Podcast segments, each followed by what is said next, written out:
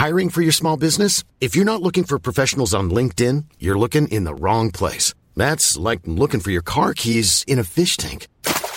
LinkedIn helps you hire professionals you can't find anywhere else, even those who aren't actively searching for a new job but might be open to the perfect role. In a given month, over 70% of LinkedIn users don't even visit other leading job sites. So start looking in the right place. With LinkedIn, you can hire professionals like a professional. Post your free job on linkedin.com slash people today. Ready to pop the question? The jewelers at BlueNile.com have got sparkle down to a science with beautiful lab-grown diamonds worthy of your most brilliant moments. Their lab-grown diamonds are independently graded and guaranteed identical to natural diamonds, and they're ready to ship to your door. Go to BlueNile.com and use promo code LISTEN to get $50 off your purchase of $500 or more. That's code LISTEN at BlueNile.com for $50 off. BlueNile.com code LISTEN. Jim, never has the need for a show like ours been greater than it is now. Yeah, well, how could I disagree with that? I mean, you know, we're a show about what works. We're looking for solutions. And certainly after the week we've had, it seems like we need them now more than ever. So, thank you first to our supporters on Patreon, which is our fundraising site. Uh, a shout out to two of our latest supporters, Lucy Westcott and Judy Stoven. And thank you for helping us spread our message. We really urge all of you to, to go to Patreon and leave a comment, make a small donation. This is something that will help us build our audience and bring more exposure to good ideas that really can make the world a better place. Yeah, go to patreon.com. How do we fix it? This week, after El Paso and Dayton, mass shootings and the need for reform we hear from several guests.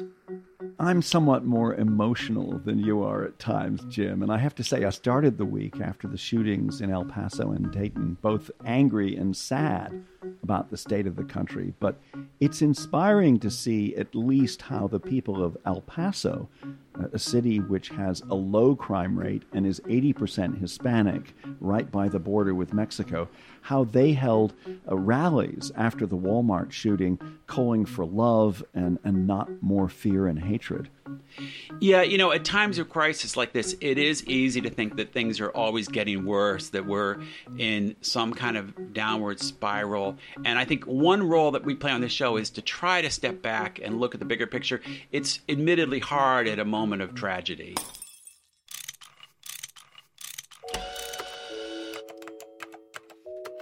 Our show is about fixes. Yeah, how to make the world a better place. How, how do, we, we fix, fix it? it? How do we fix it?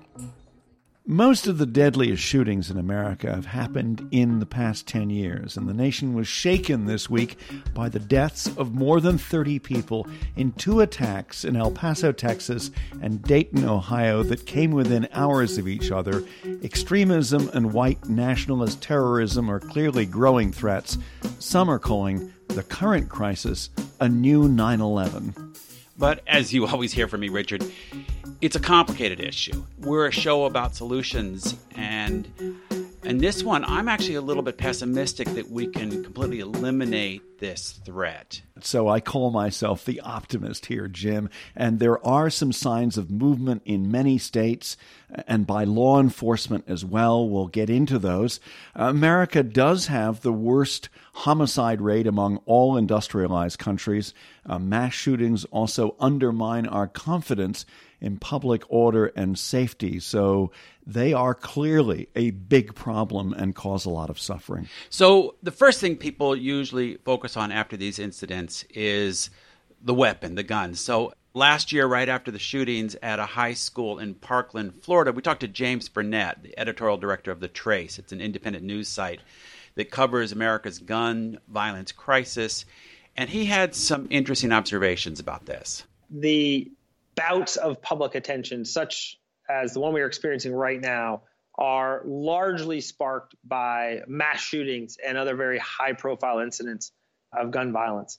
But if we look at it statistically, mass shootings account for something like 1 or 2% of all gun related fatalities. Um, the much larger share are what you might categorize as routine, if there is such a thing, homicides. That's about a third of total gun fatalities. And then about two thirds are, are suicides. Um, And then we have another segment that are unintentional shootings, often involving a child who accesses a gun and, and uses it to kill or injure themselves or others. And so that's the big picture is, is that mass shootings are, yes, a problem, but they are part of a much larger issue.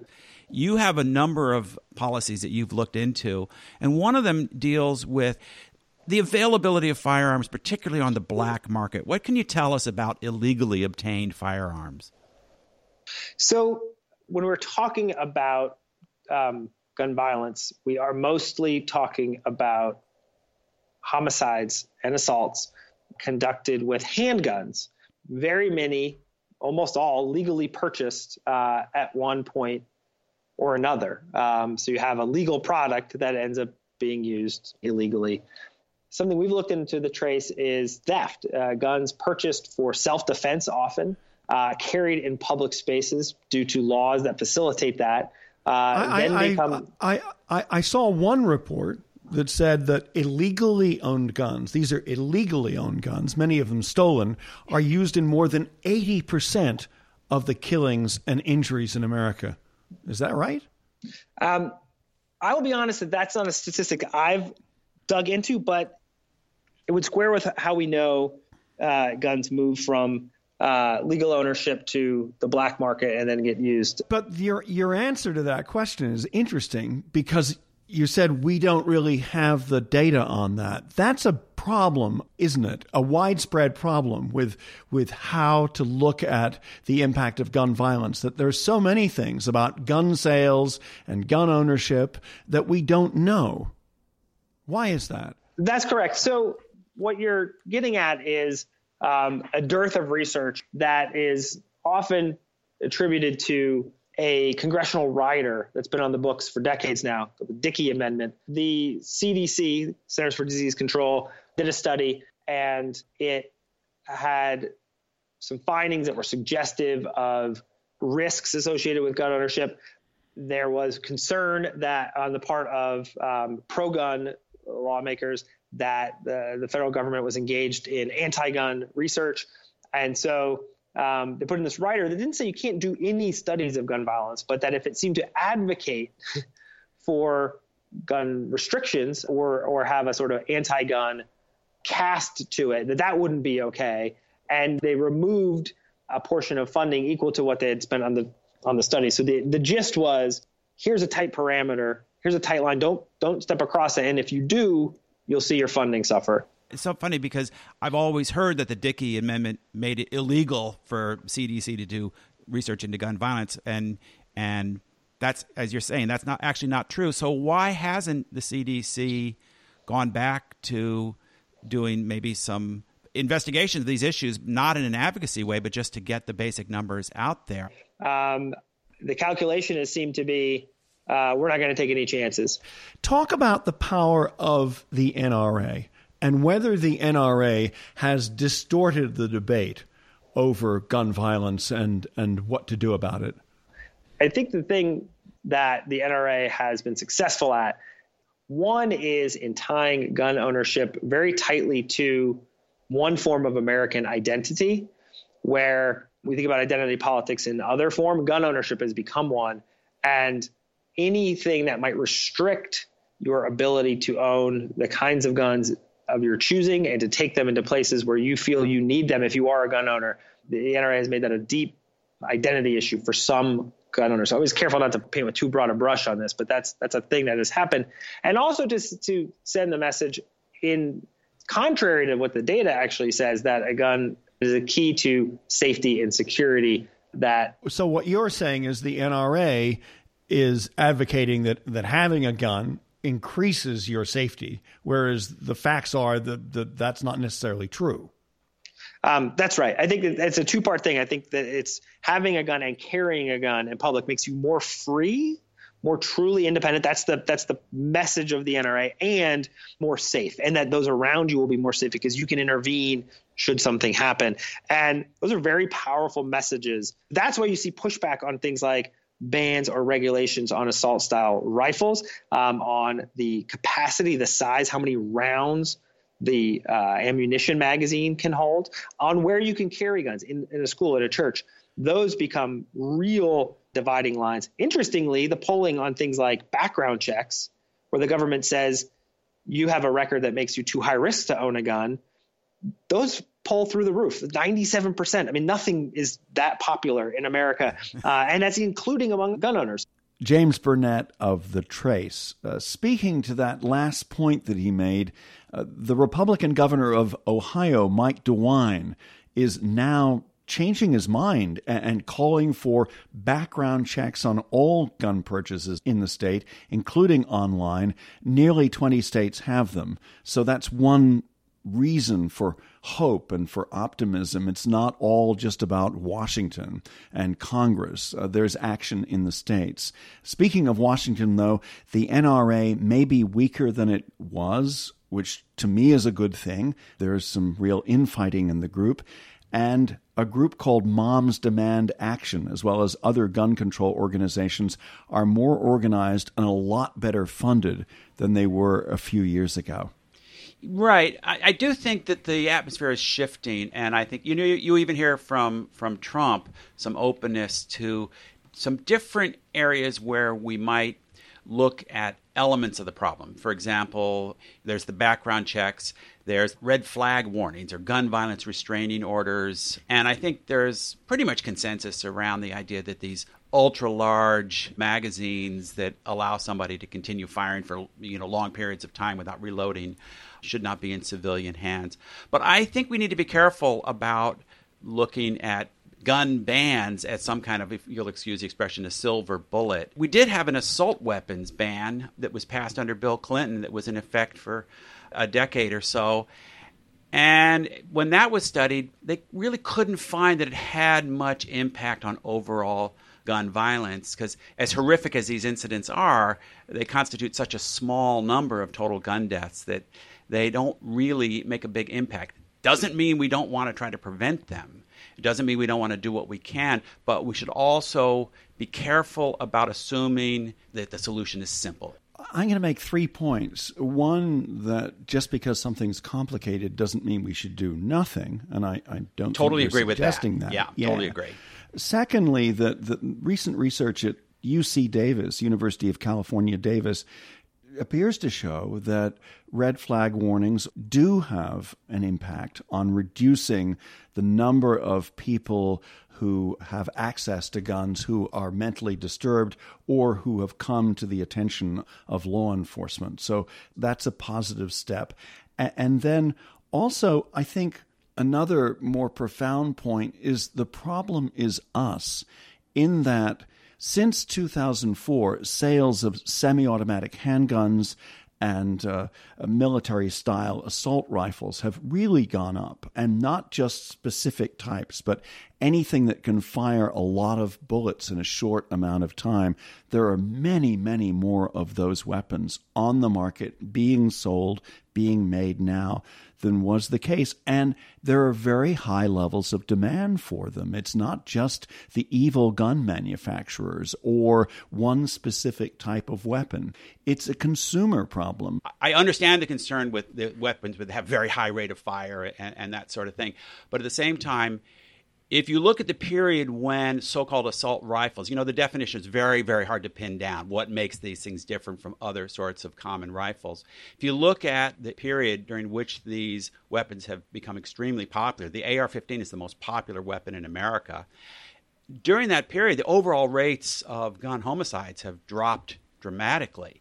So if you were looking at pure, I'm not arguing this, but if you were looking at trying to make a correlation, you'd say having more of these weapons in public hands brings down gun violence. Now that's obviously silly, maybe, but um, well, I think I think it's utterly silly, and I think what one of the arguments that, that is often made by supporters of, of gun rights is that everybody had more guns, and then there would be uh, they they'd be able to protect themselves. And you look at what happened at Walmart in El Paso, in an open carry state where a number of the shoppers in that Walmart, where more than twenty people died last weekend, were carrying guns. I mean, yeah. the the rapid fire guns go off so incredibly quickly that a lot of people could be killed in a matter of seconds before there's any kind of response right. from law enforcement or otherwise. I'm buying you, but that's not an argument. What I just said that we don't have evidence that more of these weapons in the hands of law abiding civilians creates more gun violence.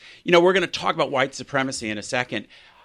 I actually think we have uh, that white supremacy movement is part of a, a bigger movement of of kind of catastrophic ideological extremism that we see across the political spectrum and that is in itself really, really dangerous and frightening. And we need to figure out ways to address it, regardless of what the ideology is that it comes from.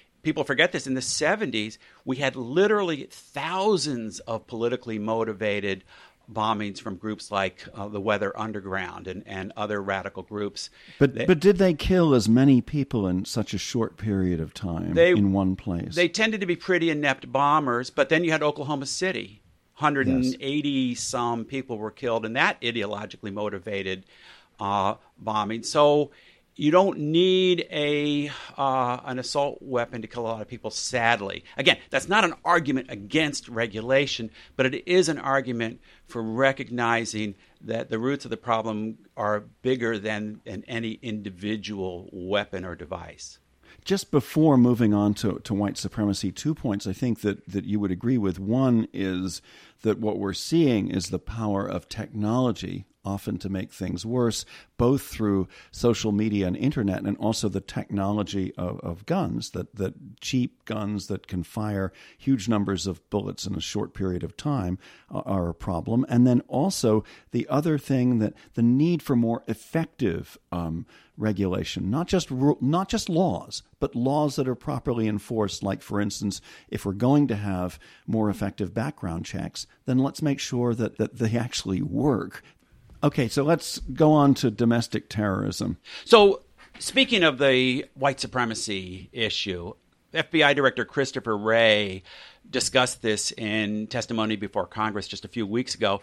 He called white supremacy a persistent and pervasive threat to the United States. I'm going to play a little clip from that. In terms of number of arrests, we have, through the third quarter of this fiscal year, had about give or take 100 arrests in the international terrorism side, which includes the homegrown violent extremism. This year. This year.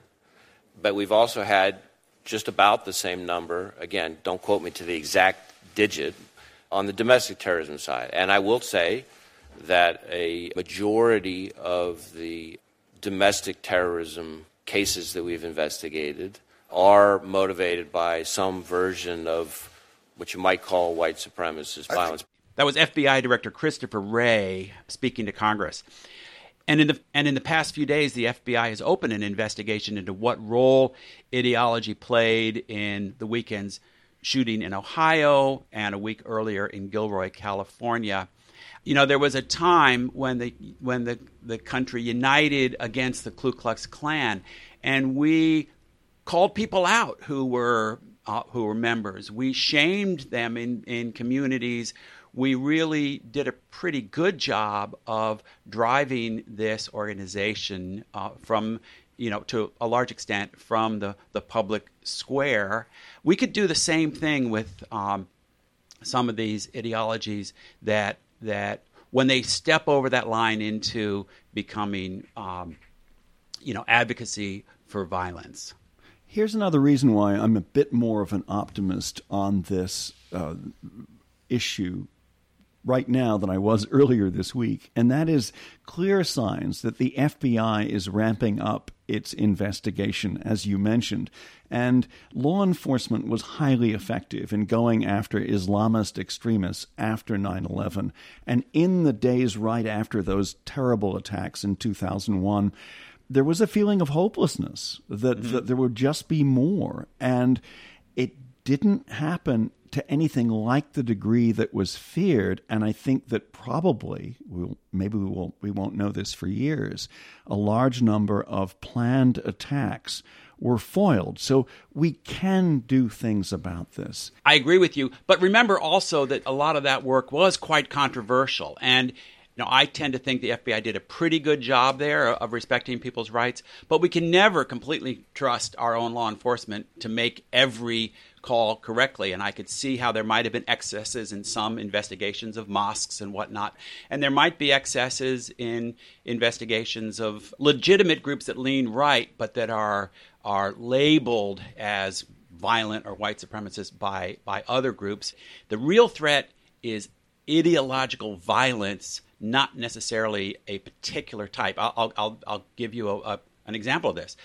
James Hodgkinson. Does that name ring a bell? No. No, he doesn't get a whole lot of coverage, but he's the guy that tried to wipe out Republican leadership of the House of Representatives on that baseball field and almost killed Steve Scalise.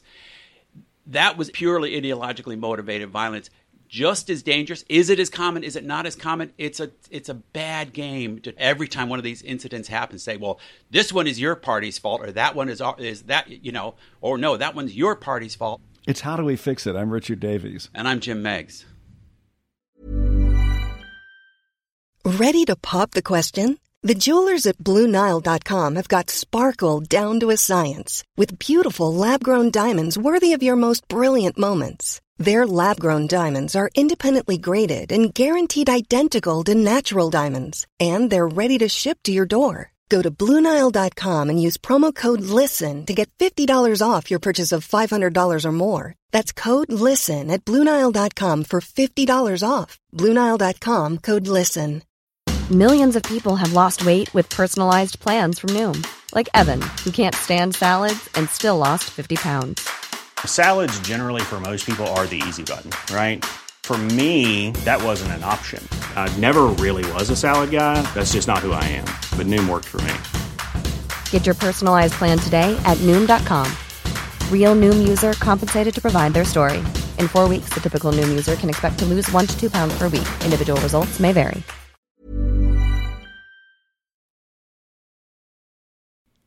So we've learned from our history that words do have consequences. And I've got to say, President Trump's repeated public statements about an Hispanic invasion, his claims that Mexican migrants are murderers and rapists, his talk about rats in inner cities, his verbal attacks on four Democratic congresswomen, and, and earlier his birther claims about President Obama are all examples of comments aimed at people of color. They're hurtful, and they set a terrible example from the man who is not only our head of government, but our head of state. We talked to Bob Spitz, author of a relatively new uh, biography, Reagan and American Journey, about what are some of the most important lessons to be learned from Reagan's style of leadership. And Spitz has an interesting perspective. He's no conservative or Republican by a long shot. So he kind of had an eye for some of the things that Reagan did that probably a lot of conservatives would maybe not even be as thrilled about. But he sees them as examples of, of a willingness to, to represent all the people. What are a few lessons of Reagan's style for politicians of today? Um, I think the most important one is to realize that you're the president of all the people, not just some of the people. Uh, Ronald Reagan learned this very early in his term as governor, in his first term. He was one of the first people in the country to pass a therapeutic abortion bill.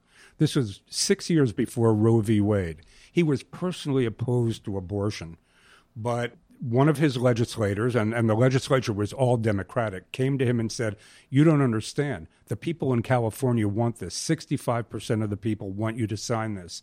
Reagan did a few studies, found out that indeed that was true, and he decided to sign the bill above his objections because he said, I'm the governor of all the people, not just some of the people. And I think that's the most important thing you can take away from, uh, from him.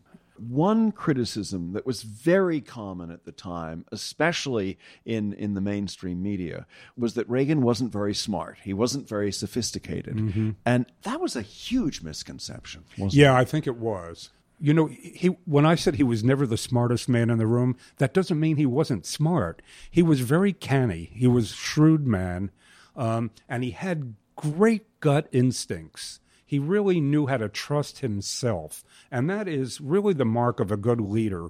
Um, but a good leader always knows that good people make you an even better leader, and that was Reagan's saving grace.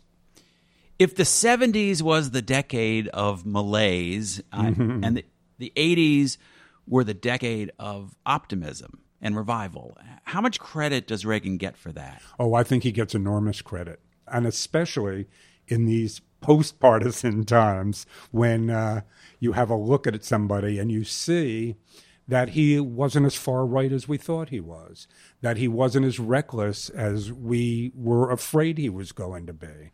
Uh, I, I, think you have to give him credit for all of that. But he did turn the Republican Party right. Oh, he did. Uh, and the Republican Party became much more ideologically driven as a result of his presidency than before. Yes, both abortion and religion became issues, and they had never been issues before Ronald Reagan's uh, administration. He brought those issues into the national discourse. Reagan was often underestimated, often reviled as a scary extremist figure. So it's tempting to maybe think, well, what if that's also true of Trump? Maybe he's not as extreme as people think, or maybe he's got capacity for compromise that we just haven't seen yet. Hmm. What do you think? Uh, you know, I can only answer it this way, and that is that Ronald Reagan didn't have a hostile bone in his body. And I, I, I think uh, Donald Trump is not wired that way. You, you really need to have that deep inside of you. Trump, I think, is too much of a narcissist to uh, to change. Reagan was not a narcissist in any shape or form author Bob Spitz. You can hear more on episode 174 of How Do We Fix It? I'm somewhat more emotional than you are at times, Jim. And I have to say, I started the week after the shootings in El Paso and Dayton, both angry and sad about the state of the country. But it's inspiring to see at least how the people of El Paso a city which has a low crime rate and is 80% Hispanic, right by the border with Mexico, how they held uh, rallies after the Walmart shooting, calling for love and, and not more fear and hatred. Yeah, you know, at times of crisis like this, it is easy to think that things are always getting worse, that we're in some kind of downward spiral. And I think one role that we play on this show is to try to step back and look at the bigger picture. It's admittedly hard at a moment of tragedy. Yeah, I got some gentle pushback on Twitter this week from a past How Do We Fix It guest, Greg Easterbrook. Uh, I quoted El Paso Congresswoman Veronica Escobar who said that this is right now one of the lowest points in American history, and that if we don't recognize it, we will not have a turning point that we need. And Greg pointed out in his tweet back to me that this is what Trump had said in the weeks before the 2016 election, and that pretending everything is awful when most things for most people have never been better keeps Americans in an endless state of depression and anxiety preventing reforms such as gun regulation. So let's hear from Greg again. He's the author of the book, It's Better Than It Looks Reasons for Optimism in a State of Fear. Always a challenging argument to make. People are really invested in their conviction that everything is horrible. you know, and he received a lot of pushback for that book. But he spoke to us in episode 148, and I asked him why he calls himself a quote, cynical optimist. I don't think that you have to have a sunny or rose colored view of the world in order to be an optimist. You can be a cynical optimist. You can be very cynical about the world. An optimist can get angry when things are bad. The Parkland, Florida shooting, if that didn't make you furiously angry, I don't know what would. If you're an optimist, you think those problems can be fixed. If you're a pessimist, you think the world's going to hell and there's nothing I can do about it. Why is being an optimist more empowering than being a pessimist? Politicians constantly emphasize the most negative possible view of the world, and, and Donald Trump was really good at that. So was Bernie Sanders, because they want to sell you the belief that the people who are in charge now are screwing everything up, and the last hope for planet Earth is to put the people who are campaigning for office in charge. In fact, Trump himself constantly said, I'm the only one, the only one in the entire world who can save the country. So you had to sell a negative point of view to get that across. On the flip side, if you're an optimist, some politicians, some editorial writers thinks, "Oh, you're a Pollyanna. You say there are no problems." Optimists do not say there are no problems. What optimists say is, these are the problems that I see that can be fixed. Greg Easterbrook with a powerful lesson for us all, and that's our show. How do we fix it? Is very well produced each week by Miranda Schaefer. And Richard, um, Davies Content publishes our show, but you guys also work with a number of other organizations to produce some really cool podcasts. Maybe this would be a good time to talk about that a little bit. Yeah, toot my horn. We also work with our friends at the New York cable news channel, New York One, on a show called Crosstown with Pat Kiernan. It's a really interesting look at how they report the news in the city on a whole bunch of issues. We're also proud to be involved with IOM, the UN Migration Agency, on a podcast called A Way Home Together Stories of the Human Journey about migrants and refugees' personal stories. And we're consulting with author AJ Jacobs and CVS Health on their new podcast. So find out more at daviescontent.com. And as always, thanks for listening.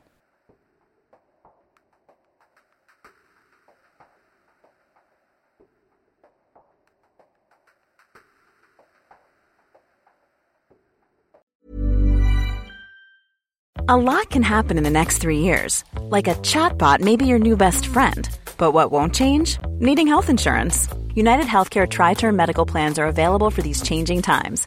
Underwritten by Golden Rule Insurance Company, they offer budget friendly, flexible coverage for people who are in between jobs or missed open enrollment. The plans last nearly three years in some states, with access to a nationwide network of doctors and hospitals. So, for whatever tomorrow brings, United Healthcare Tri Term Medical Plans may be for you. Learn more at uhone.com. Planning for your next trip? Elevate your travel style with Quince. Quince has all the jet setting essentials you'll want for your next getaway, like European linen, premium luggage options, buttery soft Italian leather bags, and so much more. And it's all priced at 50 to 80% less than similar brands. Plus, Quince only works with factories that use safe and ethical manufacturing practices. Pack your bags with high-quality essentials you'll be wearing for vacations to come with Quince. Go to quince.com slash trip for free shipping and 365-day returns.